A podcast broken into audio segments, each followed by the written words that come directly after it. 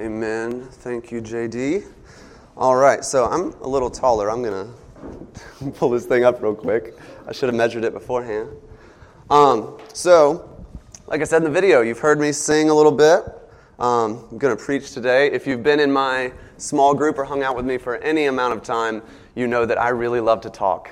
Uh, so uh, I'm going to stick to my notes. If I'm looking down like this, it's not because I don't want to look at you, it's because I want to get you out of here on time. And uh, second thing, fair warning. Um, when I speak and I get really excited about something and I get really passionate about something, that's when my southern accent comes out. Some of you have, have commented that, that my accent isn't that thick, the thickest you've heard. It's there, I promise, right? And I'm not ashamed of it or anything like that, but I just want you to be ready just in case it comes out. A couple of months ago, um, Nikki and I were over at JD and Natalie's and we were playing, what is the, I never remember the name of it categories. Um, and so you're given a word, right? And for each uh, letter of the word, you have to write something that relates to that word. And so I got the word garbage. Um, and I don't know how many of you know or have had experience, um, but I, the letter R is in garbage, and we had to pick things that smell like garbage. I don't know how many of you know, but rattlesnakes smell like garbage. They smell terrible. If you put like raw meat in a bucket and left it out in the rain all day, and then it was like 100 degrees the next day, what it would smell like at the end of that, that's what rattlesnakes smell like. So I wrote that out. And JD and Natalie, who grew up only like, JD grew up only like 20 minutes north of me, but it's like the city and the country in Georgia, that, that distance. And, um, and so they were like, rattlesnakes, what are you talking about? And Nikki, it wasn't me this time, Nikki, who grew up even farther south than me, took it upon herself to exclaim, slam the table, and say, Y'all ain't never heard a rattlesnake? Y'all ain't never smelled a rattlesnake before? Right? I messed it up. Y'all ain't never smelled no rattlesnake before? So, uh, at her expense, I asked her permission to tell that story. But at her expense, um, just a fair warning that it might come out for me. So, today uh, I'll be finishing up our series, No Acting Required. Um, you've heard a couple of different words used over the last three weeks. One of the big ones you've heard uh, is hypocrisy, right? And we've de- defined hypocrisy as when there's a gap between your public persona and your private character. The difference between who you really are and what you make people believe that you are. And what I want to, or try to make people believe that you are, what I want to talk about today is that performance side of things, the word performance. And so today I've titled our message, The Danger of Performance. Um, now, performance tends to have uh, a couple of connotations with it. One, we tend to think of like theater, and we're in a theater, and we tend to think of like music and stuff like that. So when JD came uh, to me and was like, here's the four words, immediately I was like, well, I have to talk about performance. Because it does apply to me and what we do up here, right? It definitely applies to uh, how we set up Sunday, how we present a Sunday service or any other service, but it also applies to us as all believers, right? We can come in here. Ultimately, we are the church, no matter where we meet in a park, in a building, in a different building, um, on, online, Facebook, whatever, right? How you act in Zoom, right? It can still be a performance, right? And so today, as we talk about this, whenever I talk about the church, I'm not talking about the building, right? I'm talking about us, right? And so this applies whenever we're hanging out. It's not just on Sunday mornings, it's anytime we are doing community together. We want to not perform, but we want to present what another word that we're going to focus on today uh, authenticity. And authenticity uh, is kind of uh, defined a little like two different ways. Um, the world and the pre Christian might define authenticity as being true to your own self, like being true to your own spirit, your own character, little s spirit, right? Um, you hear people say, you know what, you do you. I'll do me, you do you, right? Be true to yourself, I'll be true to myself, and we'll either get along or go our separate ways, right? And to some extent, we are talking about that today, right? To some extent, I do want, like, I don't want Carson to, to pretend he's not having a bad day just because he's at church, right? If he's having a bad day, I want to know. I want to come alongside him and help with that, right? So, yeah, you do you. But as a Christian, we're going to define it a little bit differently. An authentic Christian is one who is true to the Holy Spirit, the uppercase Spirit of God inside them, and true to the character of Jesus. So, an authentic Christian is one who would say, I'm jacked up, right? That's what my, uh, my campus minister in college would always say, right? He wouldn't say, Oh, you're all a bunch of sinners. He'd get really country and say, We're all jacked up, right? And so, uh, be true to that, but also realize that we have the Holy Spirit living inside of us as believers, as Christians, and that He ultimately guides us through conviction in a certain path to lead us closer to the character of Jesus. And that's what being an authentic Christian is. In fact, if you read the book of Acts, when the, when the, um, the following of Jesus first started after his crucifixion, resurrection, and ascension back into heaven, um, the original believers weren't actually called Christians, they were referred to as the way. Probably because Jesus uh, told people quite often that he is the way, the truth, and the life. And so they were called followers of the way. Well, at some point in history, JD probably knows better than I do, um, but they, uh, a group of people started insulting followers of the way by calling them the Greek word Christianos, which means little Christs. And at some point, the believers were like, you know what? We like that better. It's one word that it's not followers of the way. So we started calling ourselves Christians. It was an insult, and we were like, cool, we'll take that. So um, the word Christian literally means little Christ. So as Christians, we are called to be authentic followers of Jesus, little Christs. So, uh, what I'd like to talk about and how I want to spin that is what happens when we as individuals do not value authenticity in our personal relationships and how that affects all of us corporately as a church. So if I say, I'm going over to Drew's house to play video games, and I put on a performance, and I, I'm, by the way, Drew just like destroys me at FIFA. Never play FIFA with Drew unless you want to get destroyed. He's really good at it. Um, and, or real soccer either. so um, the, uh, what I want to uh, bring together is that if I go to Drew's house and I pretend to be someone else so that Drew will like me, and I hide all of the, all of the other stuff that I'm like, eh, you, you know, then ultimately he can't get to know me. And as a Christian, we can't help each other. As Christians, we can't come alongside each other and help each other grow. Now, this doesn't mean what I'm not preaching today is that we should all, as my mom said, put your trash out on the street right? That's not what I'm saying. Don't just go around. I, need, I can't stand up here and just say, here's all the things that I do wrong, right? That's not what I'm talking about. I'm talking about interpersonal relationships with each other while we're doing community. Okay, so it all starts, when we talk about authenticity in the church, it all starts with uh, JD as the leader and with me as a leader, with Kayla, with anybody else that gets up here and speaks we can't put on a performance for you. We can't be here just to put on a performance, right? We have to be authentic in how we present the word. That's why we do uh, sermon series like this. It would be really, really easy for JD to come up here every Sunday, pick all the really popular, feel good passages from the Bible, and let you leave feeling like you're the greatest thing ever. And there are definitely times where we need that, right? We need to be built up that way. But we would be doing a disservice to you and to God and to the scriptures if we didn't teach hard things too. And that's part of being an authentic Christian because Jesus said some hard things too. Um, actually, right at one, G, uh, JD talked about uh, his popularity. At one of his most popular sermons, where he told the, the most people, he preached to almost 5,000 plus people, 5,000 men, that didn't include the women and the children, is his most popular sermon. And right after that, he taught his most difficult sermon. And even the disciples came to him and they were like, This is hard, right? Jesus taught some hard stuff, okay? And we have to be true to that. It would be really, really easy for me to get up here and just perform all the songs that everybody loves that aren't deep, right? That don't have really meat to them. It would be really easy for me to pick all the ones that are upbeat and really fun, and I love those songs. I hope you've figured that out by now, right? But I could easily go on the internet and find the 10 most popular songs and only rotate those 10 songs, and everybody would feel good about themselves, right?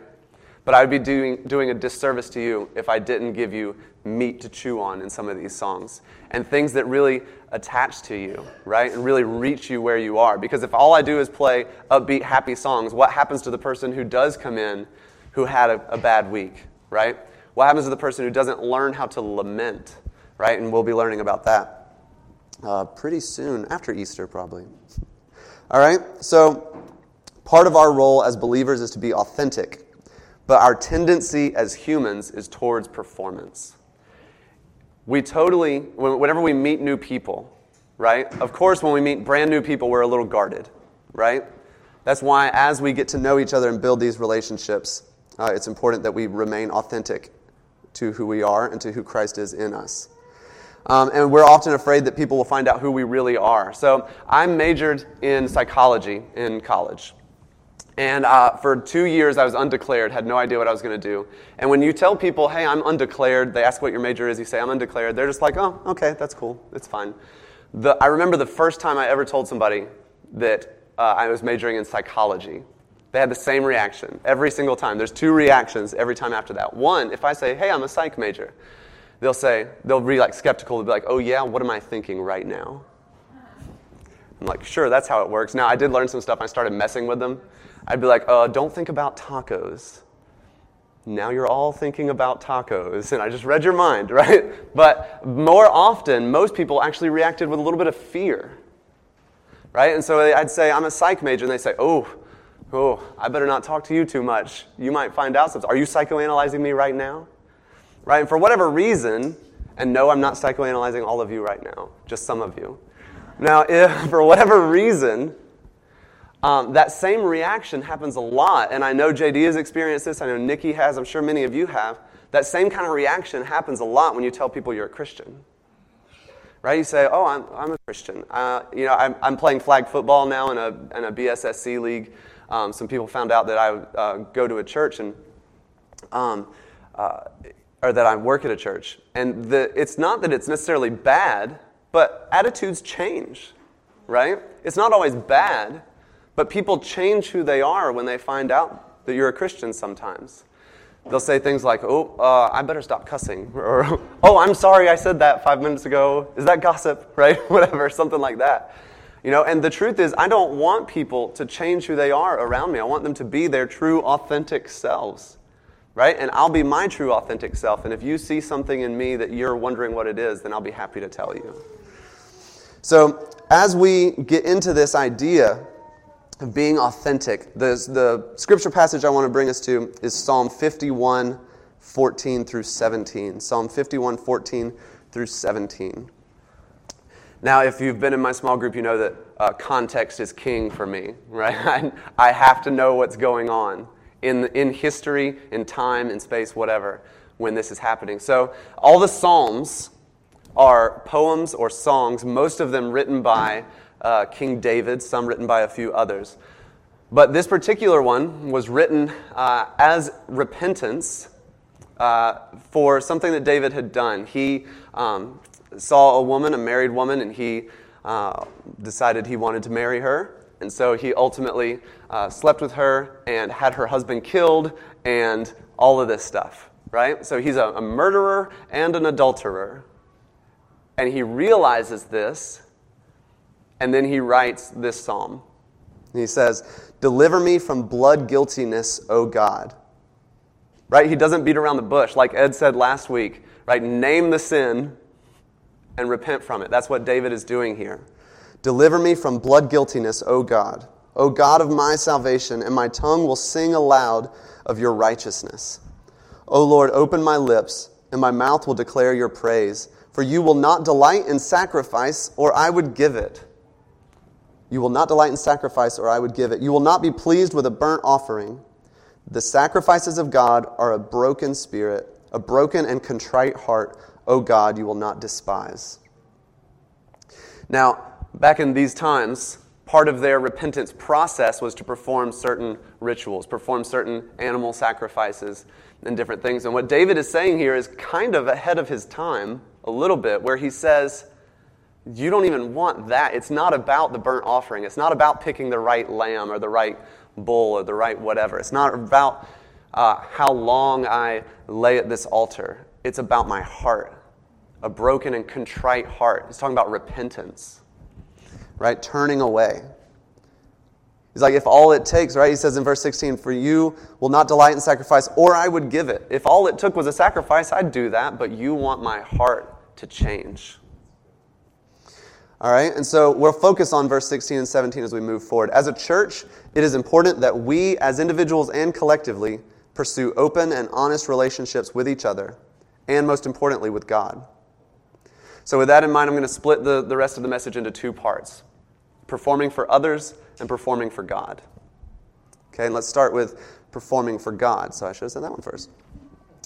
Who, uh, who here has ever been caught in a lie? Who here? Yeah, yeah. And who, when caught, chose to go deeper and lie again? How does that work for you? No, it doesn't, right? It doesn't work at all, right?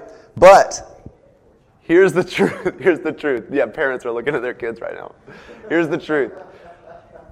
It is our tendency to hide rather than to confront. It is our tendency as broken humans to hide rather than to confront. See, for all of you who raised your hand and said, Yeah, I went deeper into that lie, you're in really good company because that's been happening since Adam and Eve. if you um, if you read verse uh, chapter 2 and 3 of Genesis, you'll see that Adam and Eve disobey God. It's the first sin, the first time. They disobey God by eating a fruit from a forbidden tree. And when this happens, they realize their brokenness, they realize their shame and their nakedness, and they hide. They actually make coverings. They take leaves and they cover themselves up. And then they hear God walking in the garden and they go and hide. And God doesn't come out stomping and slinging a sword or a whip or anything saying, Where are you? I know what you did. He came up, he actually just says, Where are you? Like he wants Adam and Eve to come out on their own. He wants repentance. He always has. And then Adam he comes out and God says, what you doing? right? Why are you hiding? And he says, we, we are naked and we're ashamed and we're afraid, and so we hid. So we go through this whole thing. He says, Who told you you're naked? You must have eaten from the tree. You must have disobeyed. And then Adam does this. It's like one of my. I, sometimes it's hard to read like human behavior into the scripture, but this is one time where it's easy. Adam, being a typical dude, says, Well, God, this woman that you gave me, right? He blames Eve goes deeper. And then he has the audacity to blame God just a little bit. Instead of confronting, it is our tendency to hide. See, God was giving Adam and Eve the opportunity to repent, but verse 17 says God desires a contrite heart. That's repentance, more than any ritual that we could perform. So, as uh, Pastor JD said last week, at the end of the service, guilt of sin brings shame and casts us down. It happened to Adam and Eve, it happens to us. It brings us shame, casts us down, wants us to hide our face, to hide completely. But God, in His mercy and grace, lifts us back up. God is not here to shame us for performing, He's here to call us out of performance into authentic relationship with Him. So here's the good news for us God would rather we come to Him with all of our flaws, all of our failures, all of our mess, than to come and perform some rituals, recite a few prayers, mindlessly sing a few songs, and call that a relationship. Performance for God leads us into a life of religious stress. Anybody here ever felt religious stress? I definitely have. Man, I just got to go to, I don't want to go to church today. I just got to go. I got to check the box. So all the right people see that I was there, right? Oof. Performance for God leads us to a life of religious stress. But Jesus, in Matthew 11, 28 through 29, says, Come to me, all who labor and are heavy laden, and I will give you rest. Take my yoke upon you and learn from me, for I am gentle in heart, and you will find rest for your souls. So here's the truth performance may seem like you're, you're, you're fooling someone, but you're ultimately hurting yourself because religious performance brings stress. Religious performance brings stress. Relationship with Jesus brings rest. Religious performance brings stress. Relationship with Jesus brings rest. And this is the gospel, right? This is the gospel story that we can't do it on our own. We're not fooling anybody. We're certainly not fooling God. Our performance ultimately lacks. But God doesn't God didn't come, Jesus didn't die so that we could perform and not live for real. So we often come and we perform for God, but what happens when we as a church perform for others? What happens when we try to pr- prove to people or um, get people to believe that, that we're different than what we really are? Who here, by the way, can say, and I'm not going to ask you what it is, but here's another psychology point. Who here can say there's something about themselves right now that they don't like? All right, everybody raise their hand. That's part of the insecurity of, that comes with the fall. That's why Adam and Eve hid. Every single person in here just raise their hand to say there's something about themselves that they don't like. Being authentic with each other means at some point you're probably going to have to be honest with that about somebody. It doesn't mean you have to be honest with that about everybody or about that with everybody.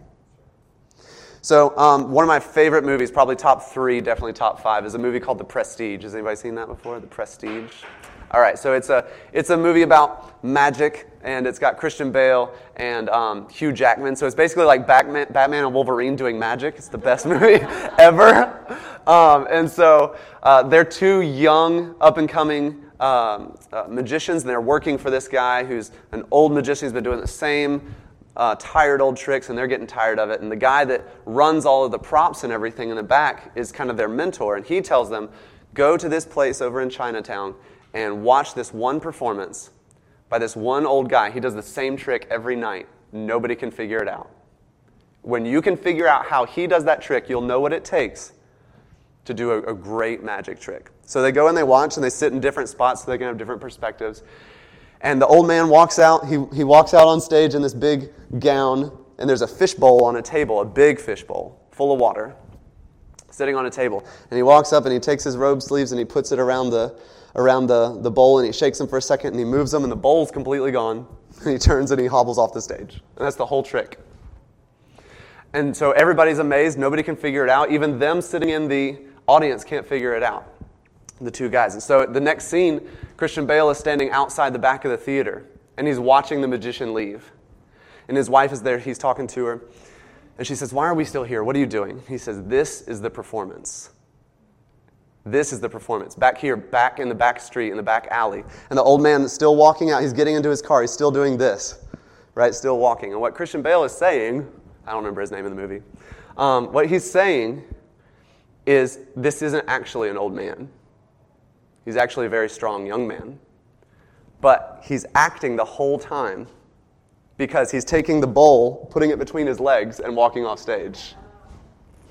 But he has to act the whole way out there like he's a hunched over old man so that he looks the same when he's walking off.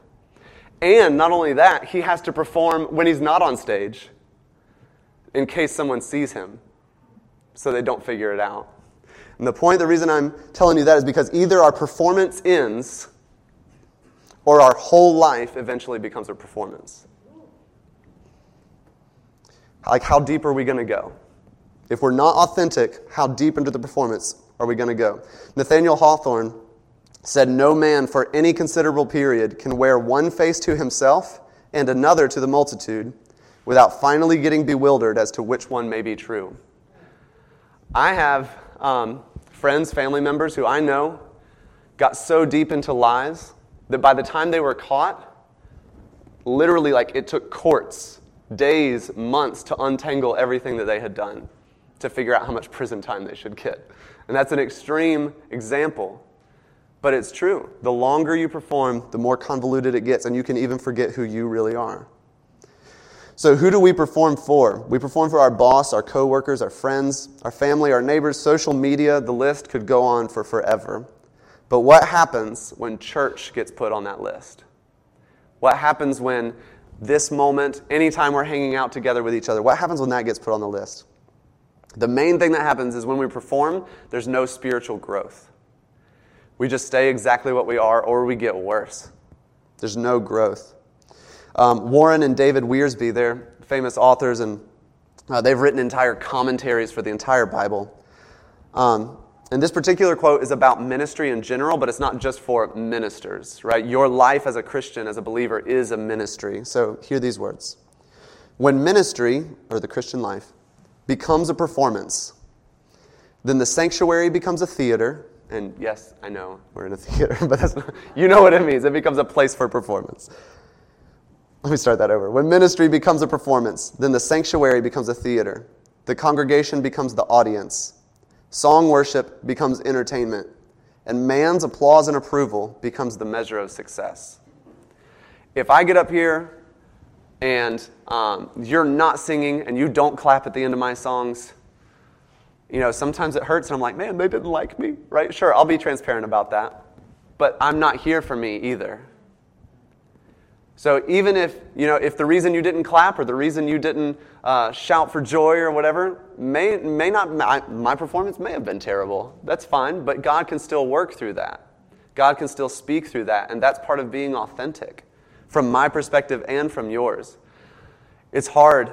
Um, so I listen to a lot, of, lot of different kinds of music, but uh, I know that it's hard to sit and listen when it's not necessarily your favorite type of music, and I get that.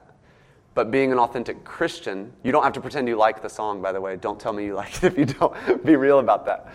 But being an authentic Christian is reading the words and saying, Do I believe that or not? When spiritual performance increases, spiritual growth decreases. When spiritual performance increases, spiritual growth decreases in our own personal lives and for us as a church. Now, uh, the Bible says in Proverbs 27 17 that as iron sharpens iron, so one man sharpens another. This means that we have to come alongside each other to make each other better, not to earn salvation, but to be more Christ like, to be more authentic. But how does iron sharpen iron? Not by sitting here and pretending to be steel. right? Iron sharpens iron through friction, through scraping.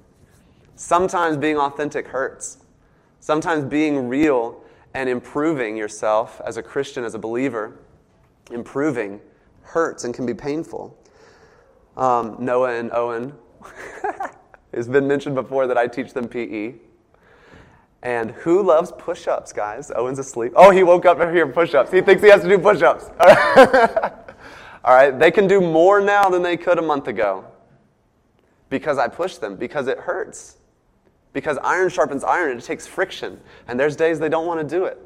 And believe me, I know they're talking bad about me behind my back and it's fine because Coach Nick is different from friend Nick.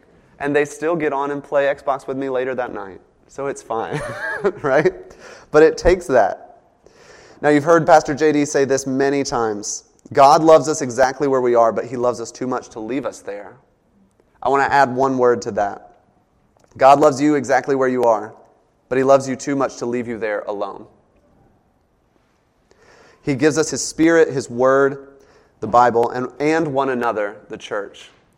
We are a part of your life. We want to be a part of your life. We want to come alongside you and help you.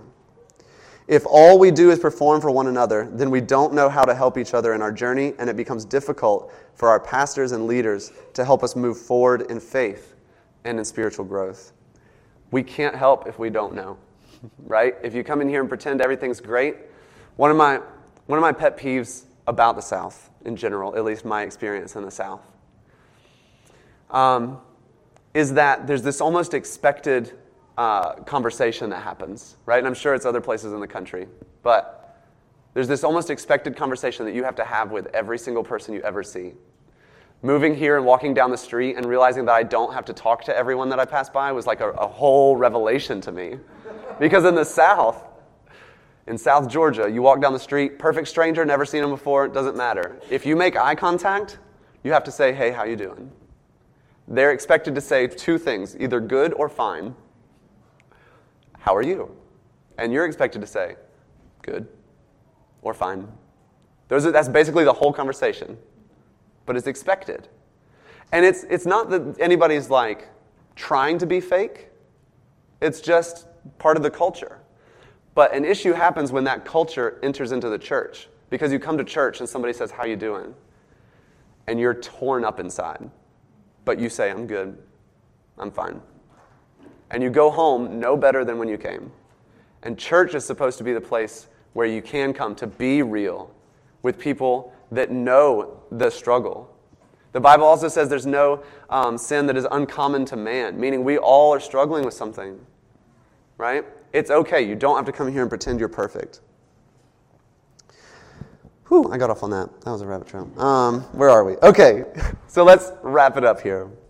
Um, a Christian rapper named Lecrae, you may have heard of him, has a song called Background.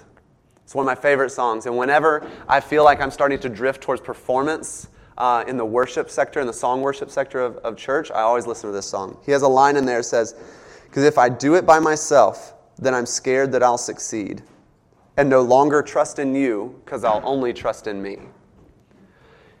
If we put our trust in our performance, if I, can, if I go to church and I say, man, I, I, I tricked everybody into thinking that I had a great week and that I'm doing fine.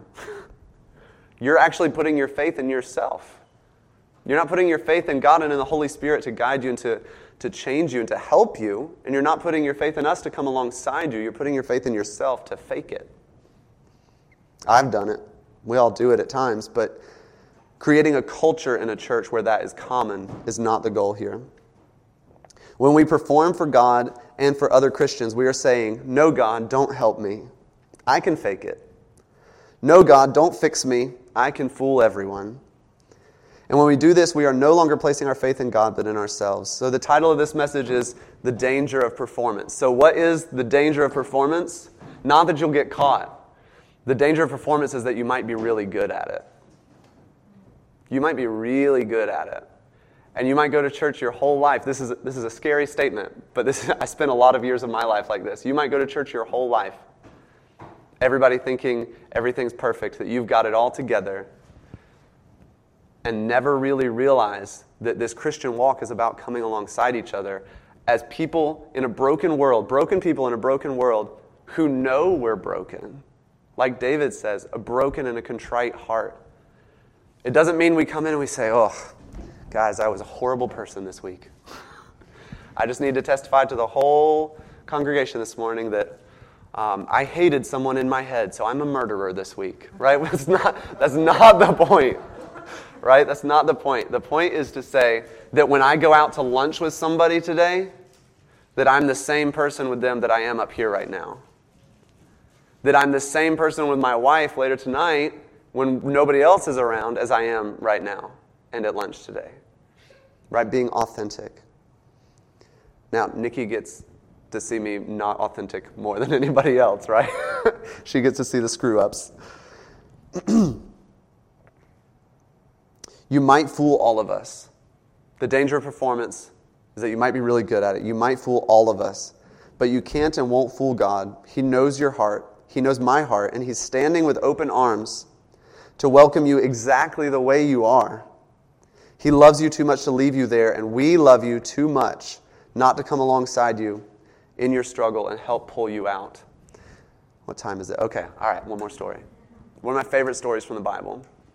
Um, Jesus resurrects uh, his friend Lazarus. And there's this really, really minuscule detail in here. I've only ever heard one preacher point this out before. So, uh, Lazarus has been in the tomb for four days. He stinks, right? Smells like a rattlesnake.